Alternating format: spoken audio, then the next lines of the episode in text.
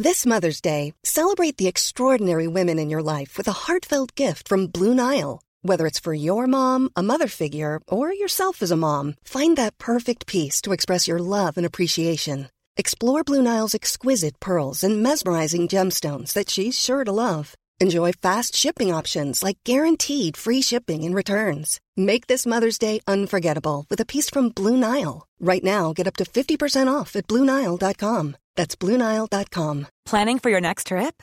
Elevate your travel style with Quince. Quince has all the jet setting essentials you'll want for your next getaway, like European linen, premium luggage options, buttery soft Italian leather bags, and so much more. And is all priced at 50 to 80% less than similar brands.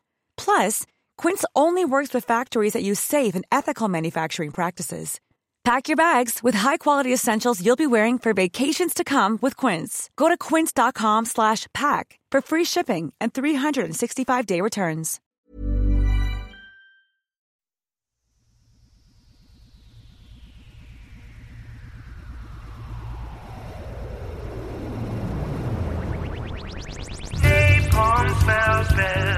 In the evening. It's not worth believing what you heard.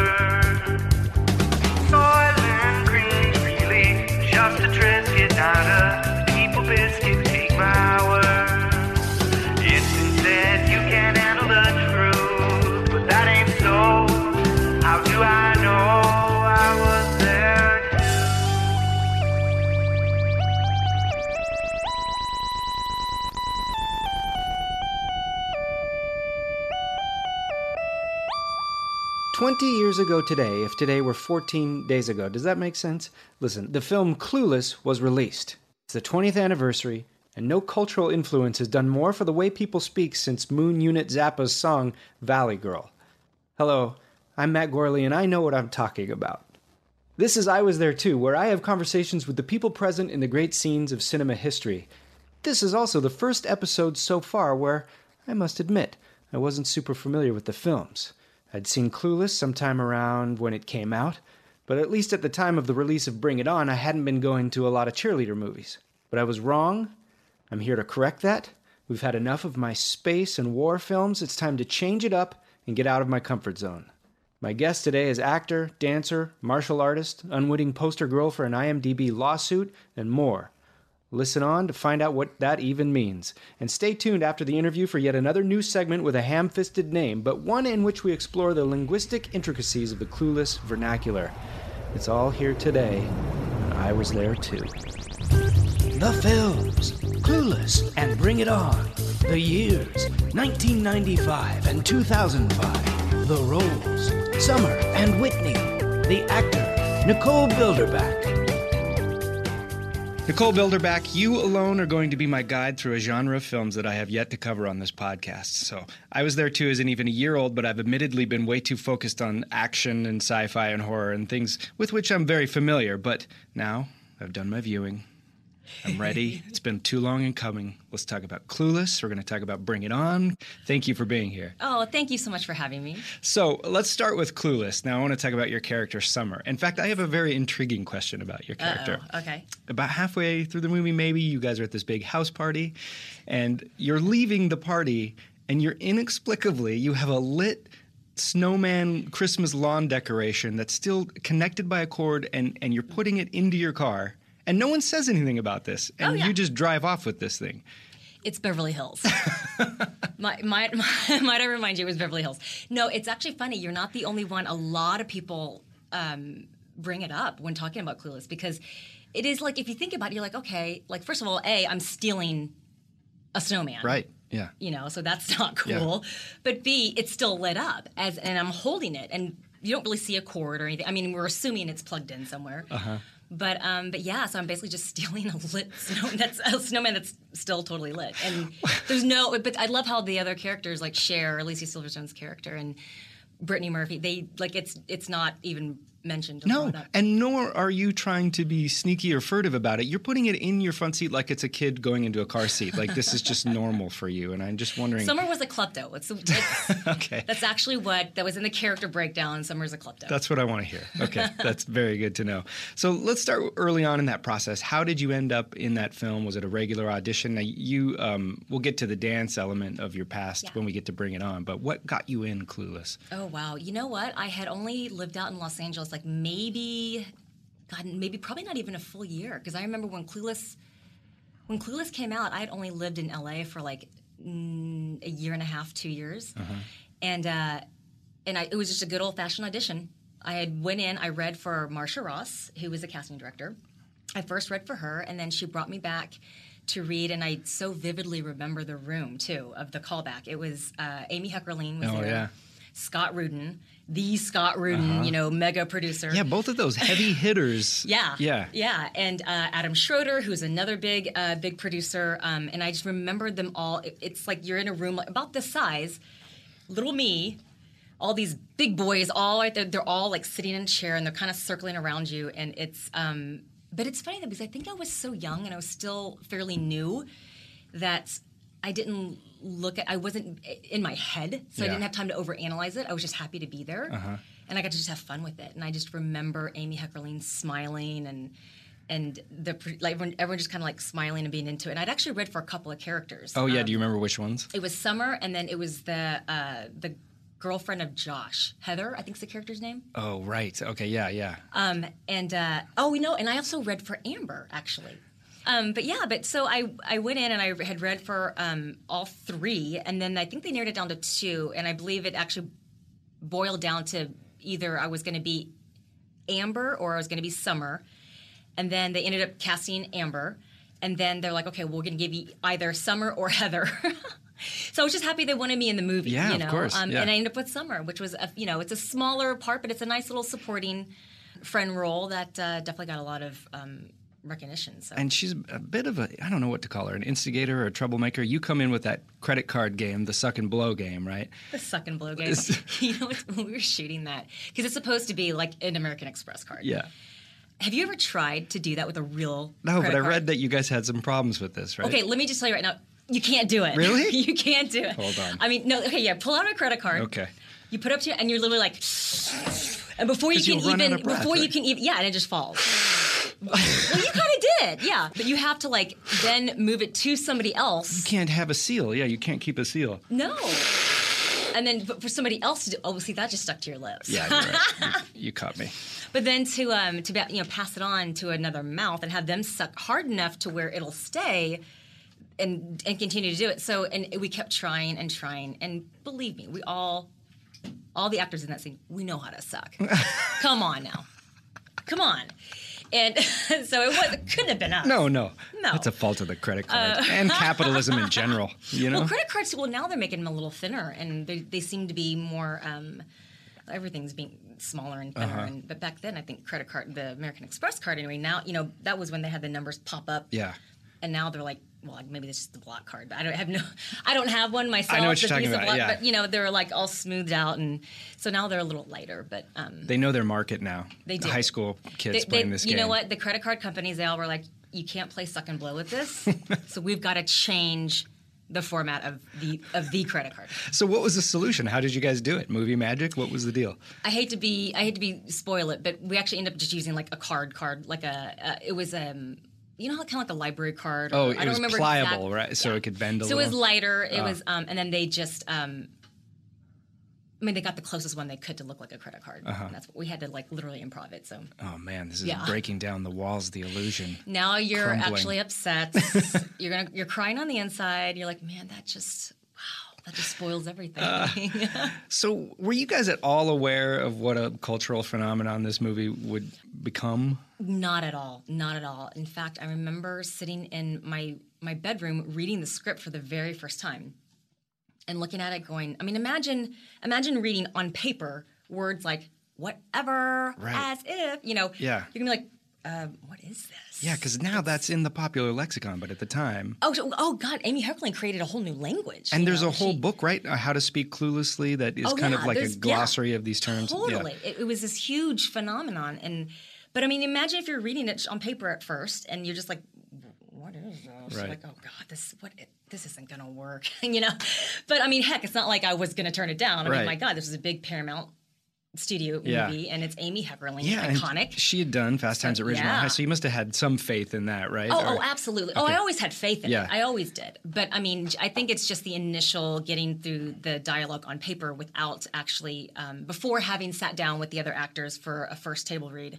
Yeah, and then hearing strange. it, so Right. um, so then then that then, you know it was, it was just so much fun to, to be able to um, meet everyone for the first time and actually he- when you hear it out loud too with other actors involved it it uh, makes a big difference. I Yeah. like, oh, okay, and then of course on set you're like this is totally working, but I had no idea it was going to be as big as it was. And it resonates. It's 20 years now, right? This year, 20 years. And I'm, oh my God, I must have been six. yeah, I was me six too. years old. Oh, me too. I guess that makes me eight or nine. Yeah, that was so weird. Well, you know. I played Yeah. older for my age back then. Yeah, yeah. Yeah, I, I watched yeah. movies older for my age back then too. uh, so it was a big cultural phenomenon, and it kind of continues to be.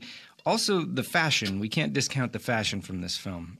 The Oh, gosh, yeah. ridiculous amount of plaids in this movie. The- oh gosh, well, you know, Mona May, the Academy Award winning costume designer Mona May, who's who's brilliant. Um, she came up with. I mean, she she did such a perfect job with coming creating helping creating the characters with their wardrobe because this is a movie that not only had a story and message to it. because you know, it was loosely based off Emma. Yeah, and uh, it had not only had a had a you know a message to it, but it also, but I mean the clothes it was a huge part of it.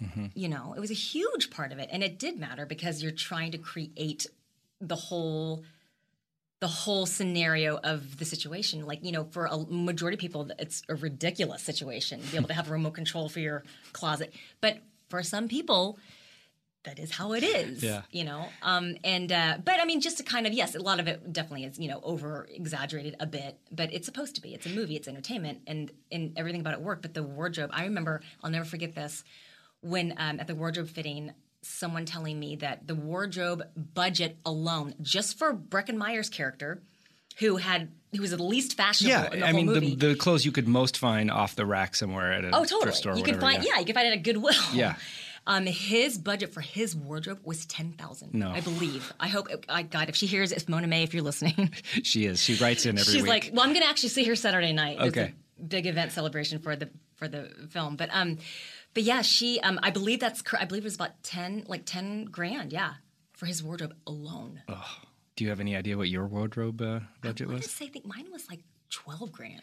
Did you get any say in your character's costume pieces, or was that all from her? I mean, it's ma- what they do is you try on a bunch of stuff, and then they take Polaroids of it, and then um, I mean, ultimately, the decision makers are the director, producers. They'll have to approve what they like the most. Do we have? I mean, the, the say that we have is you know, like oh, I really like this one, oh, I really like that one. Um, because you know, just I think energetically, you, you want to wear something as an actor. You want to wear something that is that you're comfortable in. They're not going to be so, too self conscious because you, you don't want that to read on on camera. So, um, but yeah, I mean, basically that was all all them. And even the trademark pigtails that you had, right? The teddy bears. The teddy bears. They were teddy bear pink tail holders. Come on, you want one? You have some at home. want one? I, know sure do. I've got them on me. You have them. What color do you want? I know exactly. Uh, so, how was it working with Amy Heckerling as a director? Amy's rad. She's one of those, and I'm not even going to say just as a director, but as a human being, as a person, she's just rad. She's just an awesome, cool chick. She's Yeah. very laid back. She's very, um, she'd come in like in her little sneakers and pants and was just always just kind of like chill and easy. Um, and she's super nice and just a shitload of fun. Are we allowed to cuss? On You this? sure can, yeah. And a shitload of fun. There you go. I mean, she just Double down. God, my my my parents would be so disappointed. if you're lucky, I might throw an f bomb in a bit. Please. we'll see. Oh, really? If Is you're lucky, okay. it's got to be worth. it. It's got to be got to be. You know, I'll see if I can set you up. you you better better be a good one. Okay, all right. Hmm, that'll come to that'll come later. Uh, Alicia Silverstone, Brittany Murphy. How was it working with them? It seems like this was just a fun environment on this set. Absolutely, it was. Um, God, Alicia was a sweetheart. you know, she was just at the time coming off the big success from The Babysitter, Uh-huh. which a great film. Yeah. Great, you know, a little cult ca- classic in itself. Um, and uh, but I mean, other than that, you know, she was still fairly a newcomer. You know, like she hadn't really done all that much. It was, it was just the notoriety from The Babysitter that you know. And then she went on to this, you know, big studio film, and she was a sweetheart. Just total sweetheart. I mean, there was no pretentiousness. There was no attitude.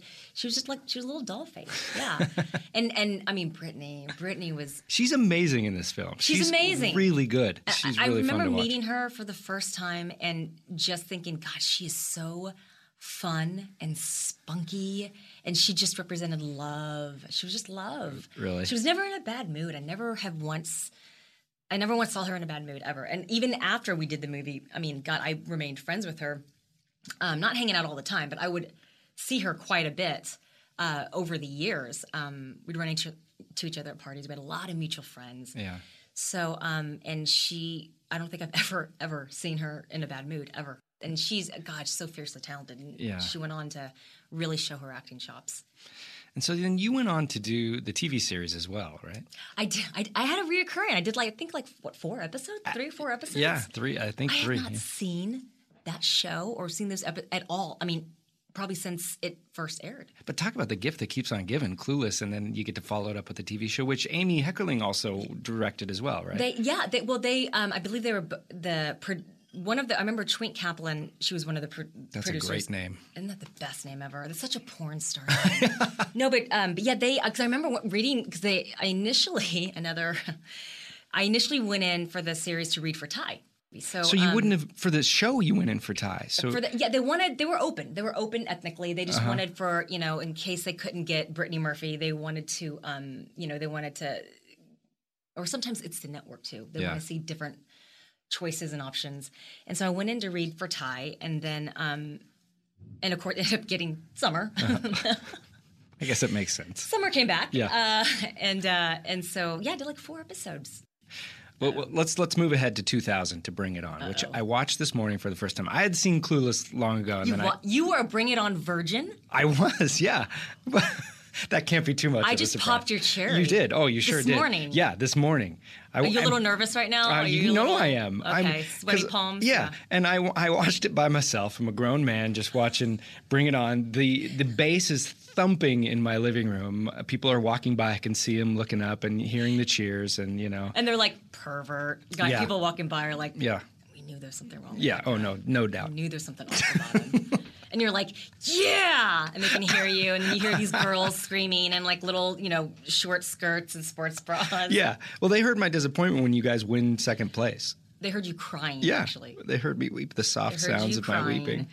I know, right? Kind of, kind of a bummer we didn't win first. I know, but I was I was wondering how that was going to end as someone who had not seen that movie before thinking they can't win. It's not going to feel right if they win against the Clovers. Well, you know what? You know what it is. I, I think people probably had the expectation we were going to win. We are going to get first place, um, just because, like, okay, here's your hero team. Yeah, that's the way the movies go. Yeah. Yeah, you know. Um, but it definitely was a smarter choice to have um, the the oh shitballs. You know, we were the Toros. They were The Clovers. Clovers. The Clovers, you. yes. Clo- look at me. Yeah. like, I haven't Up in the movie in atmosphere. Yeah. See, you do know. Oh yeah. You do know. I'm You know- going home to watch Bring It On too. I'm sad you're not in that. Oh God, there's like twelve of them. I know. think. Yeah. But uh, but no, but I you know, but it was good that they chose the Clovers to win because not only did it, um, and to have us be happy about it, to have the characters, Uh-huh. Yeah. the Toros, be happy about Yeah, it. Yeah, it was the right feel. Absolutely, to not be like it's okay if you don't win. Everybody, we both both teams still won, Mm-hmm. And I mean, let's face it, Clovers were kind of badass in it. Yeah, they were. I They're kind of badass They in were. it. Doggone it, Those fuckers those shitheads. Ah. God, almost got you. Gabrielle Union. I hope you're listening. All right, we're going to take a quick break. Then we're going to come back and talk about your dance and martial arts and what led you to be this kick-ass cheerleader and bring it on. I, I like how you married those together. Kick ass. That's right. Cheerleader. Yeah, because you do kickboxing too, right? Oh yeah. We'll be right back.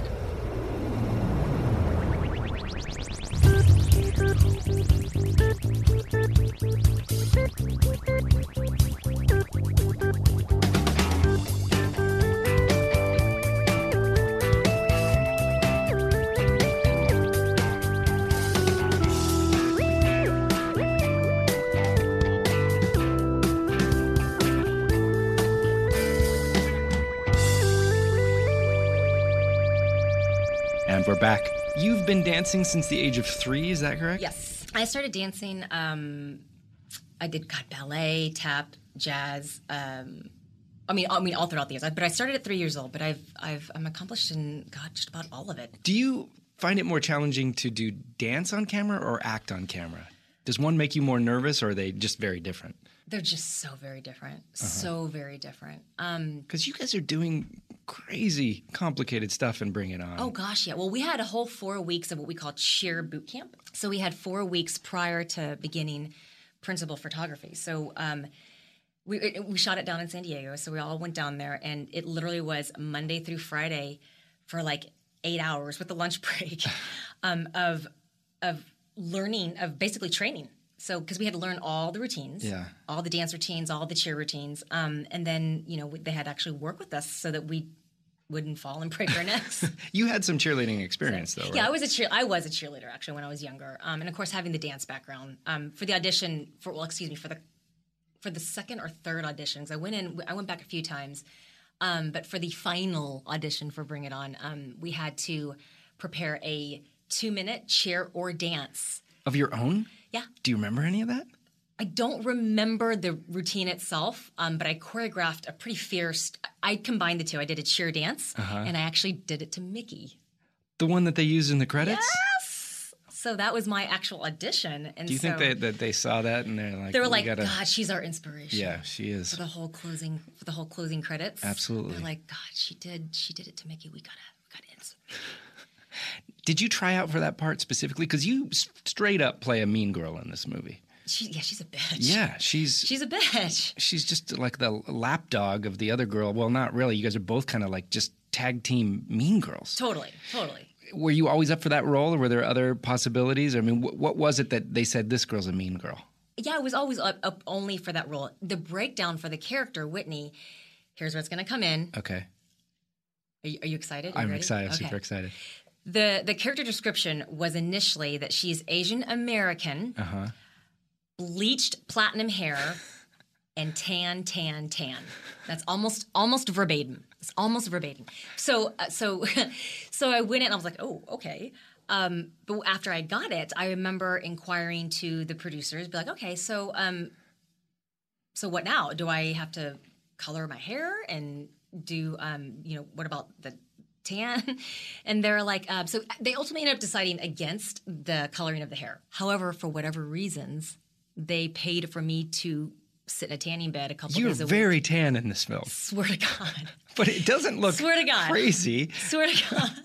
And you know what? Initially, in initially in the script, um, there was actually it was actually written to where there was definitely dialogue and conversations about her platinum hair. Uh-huh. And once those were taken out, um, then it was basically I'm just a bitch who's really tan. How how much tanning time did you have to clock for this thing? I think I, I mean, you know, I had four weeks building up before Yeah. we started shooting. So I think I went, I think I started off like two, three days a week just to get the, ba- you know, the base. the base, the base tan. I've And then, it. I mean, and then it calmed because once we started shooting, I really didn't have hardly any time to, Yeah. um because of our long, long days. But then it was like maybe once a week, if that. But I mean, I hold, I hold a tan pretty well. Yeah. So How long did it take you guys to get that final routine down? And how much of that did you break up for specific shots, or were you rolling through that whole routine pretty frequently? You know, gosh, I remember when we were rehearsing. I mean, I mean, when you're learning it, it's definitely it's all broken up. You're you're taught it piece by piece by piece. Because then we had to also too incorporate all the stunts and the pyramids and the toss, you Yeah. know, all the basket tosses and throws. So, um, so we learning it wasn't the hardest part. It was um, shooting it. that was challenging because um, we were. I mean, we definitely there were when it, when they would move in for close-ups, it was um, they did it in sections. Uh, but when it when we had to do like for the whole for the master shot, that was beginning to end straight through. Just we had to bang it out. Even you know what, there may have been a few times though, to be honest with you, even when they'd come in for close-ups, they I think there was they only selected a few characters where um, for a close-ups that we may have gone through from beginning to end as well. I see. So Um, you guys are also doing some moves that, if I understand this correctly, are illegal in high school competitions that you can't even do. Plus, I believe you're not allowed to show your midriff in high school competitions as well. So you guys are breaking all the rules, tossing people around. we're sluts and yeah clearly clearly no you know it's well it's funny because i don't know i mean now now i know it's the the, the rules have changed i don't know for back then Oh, that's a good bring it on was what 15 years ago Yeah, 2000. God, oh my god i was five um, so yeah because i don't because i know when i was in middle school let's see was my yeah no i guess our midriff was covered I mean, it- you would hope so in middle came- school ours, at least. ours came like just right at the skirt uh-huh. So you cheerleaded in middle school? yeah. And high school as well, or just middle school? High school? school, I actually decided not to try out for high school cheerleader Oh. because I was focusing on dance and acting. But then you also did extensive martial arts, right? Well, here's the thing: I I wasn't like I didn't really get into the whole like mixed martial arts um, until or kickboxing really mainly um, until my 20s when I started auditioning for a lot of roles that were um, requiring the the females to ha- be able to, to be, basically be able to pull it off. Yeah, the action stuff. Um, and so then I just really got. I went through a whole phase for like five years of, of, of kickboxing, and uh, and then You've lived a whole life that I, I will never live. yeah. So I mean, so it just it just comes in. I mean, I think I think to having the dance background, um, since that was my base, uh, the the strength and the flexibility and the technique, the form. Um, was all already there. So the transitioning into, you know, being able to learn a, a real right hook or learning uh, the actual art of kickboxing, and you know what I mean. So like I that all th- that transition was a lot easier because you can kind of marry it all together. So you've been able to utilize that extensively, and especially in this recent film Mercenaries, right? Which we've talked about this before, but is basically what they've been setting up the female version of the Expendables to be. It already exists. Can you tell us a bit about that? Yeah, Mercenaries is great. Does your character have a specialty, like knives or explosives, or My specialty, uh, yeah, explosives. Um, Oh, she's really? a bomb expert. nailed it?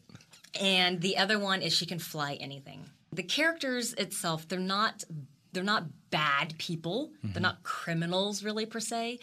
It's more uh, they're they're all in jail. You first meet them in jail, and they're all in jail. Um, like for example, my character's in jail uh, because I had I blew up a, a bank on Wall Street, but it's because they were bad people. You're Robin Hoods. Yes. female Robin Hoods. You're eight. You're the A team, the female A team. Exactly. Okay. Yeah.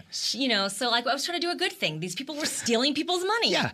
So I blew up the bank. Big deal. And I get I got thrown in jail for it. Uh, so tell us about the New Hollywood, which is your organization, correct? yes, yes. The New Hollywood um, is uh, it's an all uh, female uh, goal and philanthropic group. They're both personal and professional goals. Um, so it can be anywhere from you know career goals to uh, just self growth goals that you want to achieve. You know, so we meet quarterly and we have. Um, we have goal partners that we have to check in with every day. So basically, I'm being held accountable so that you don't feel disappointed or keep or keep delaying and pushing, you know, and pushing it away to live up to your fullest potential. So, um, and then the philanthropic part is we are very much uh, involved with. We give to charities. I think we give to like three or four a year. Um, we've also teamed up with multiple charities. Like we did like for Tree People, we uh, we actually did a calendar Oh, really? to raise money. Yeah, This One is my- the second calendar uh, from a guest on this podcast. Some of the people on the bus in the movie Speed put together a calendar Oh, as well. stop it! Are you serious? Yeah, How did I it, not know this? it has never surfaced to my knowledge, but uh, apparently someone has the pictures. I don't know. I would so get that. I know. There's one last thing I want to ask you about, and there was a bit of an IMDb situation that you went through at oh some my point. god, that's the best! I forgot about. that. I can't believe I forgot about that. Temporarily forgot This is a it. fascinating story. oh my gosh! I mean, that shot me into like fame fast. Maybe this Like, is where you drop the f bomb. This okay, I'm getting there. Um, the there was a Asian American actress from Texas who decided to sue IMDb um, for uh, posting revealing her age on the site. Um, basically, because you know it, it discriminates job employment Yeah. for us, um, in which that is actually valid you know, course, in the industry. course. It's very valid. Sometimes they won't even look at you if they know your age. They won't even consider, even if you are perfect for the role, they won't even consider. Yeah. Um, and so anyway, so I mean, her her points were absolutely valid, and, and actually, you know, God, us actors, we've been trying to get IMDb to take down our birth dates for God, l- at least a decade. You know, so she she, she ends up coming up with this lawsuit instantaneously. It goes viral. I mean, I'm talking on every major website. I remember this. News websites I like. ABC, NBC. I'm talking every every huge successful blog out there. Every, I mean, and all over IMDb, of course.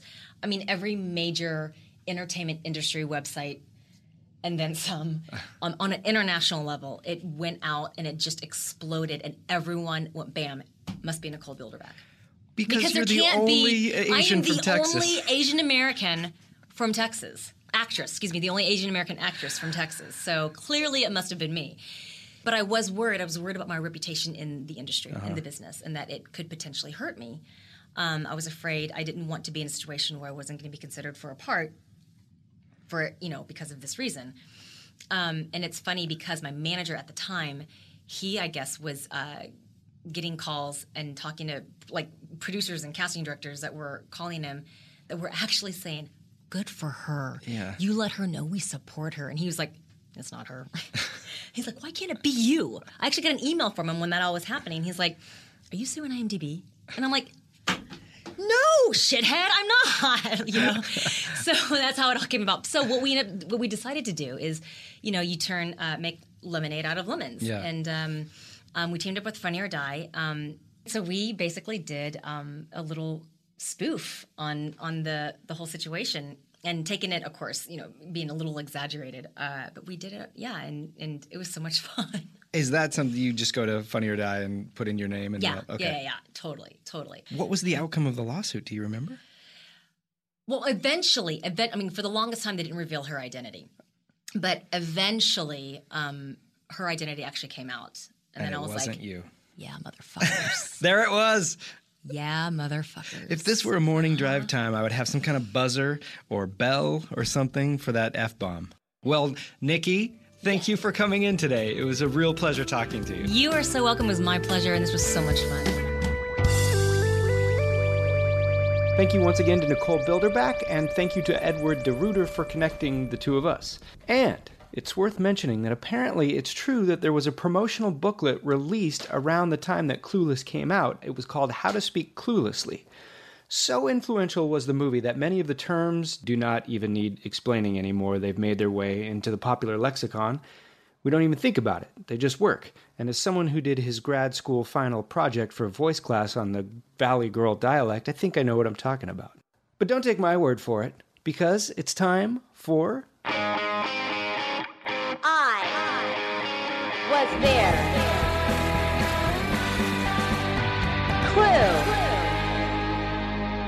Left. Okay, I just want you to listen to an example of how the vernacular of the film Clueless plugs so seamlessly into any given dialogue. Here's a scene from 1984's The Terminator.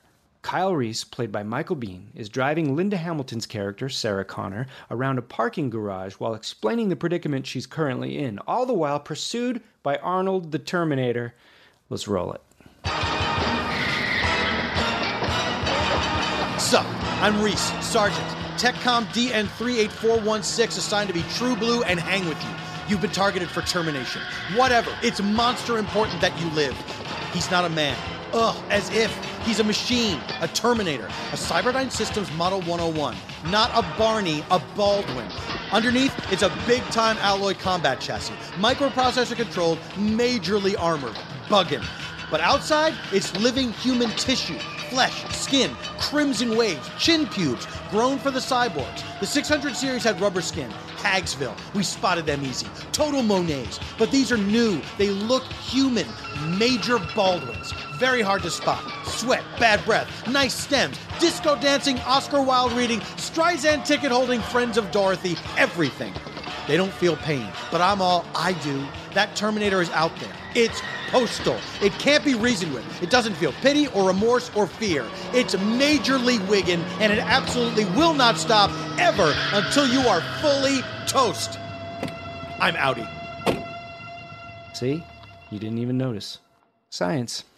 Linguistics. I'm outie. I was there. Clue. Left.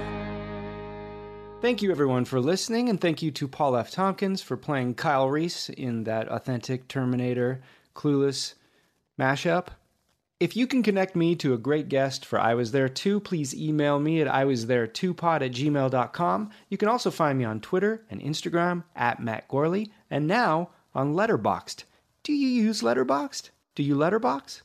Letterboxd is a great site for logging and sharing the films you like. Th- This sounds like an ad, but it's not even an ad. I use it. I don't log every film I watch, though. I'm not a monster. But I have started a list of the I Was There Too films I watch for this podcast.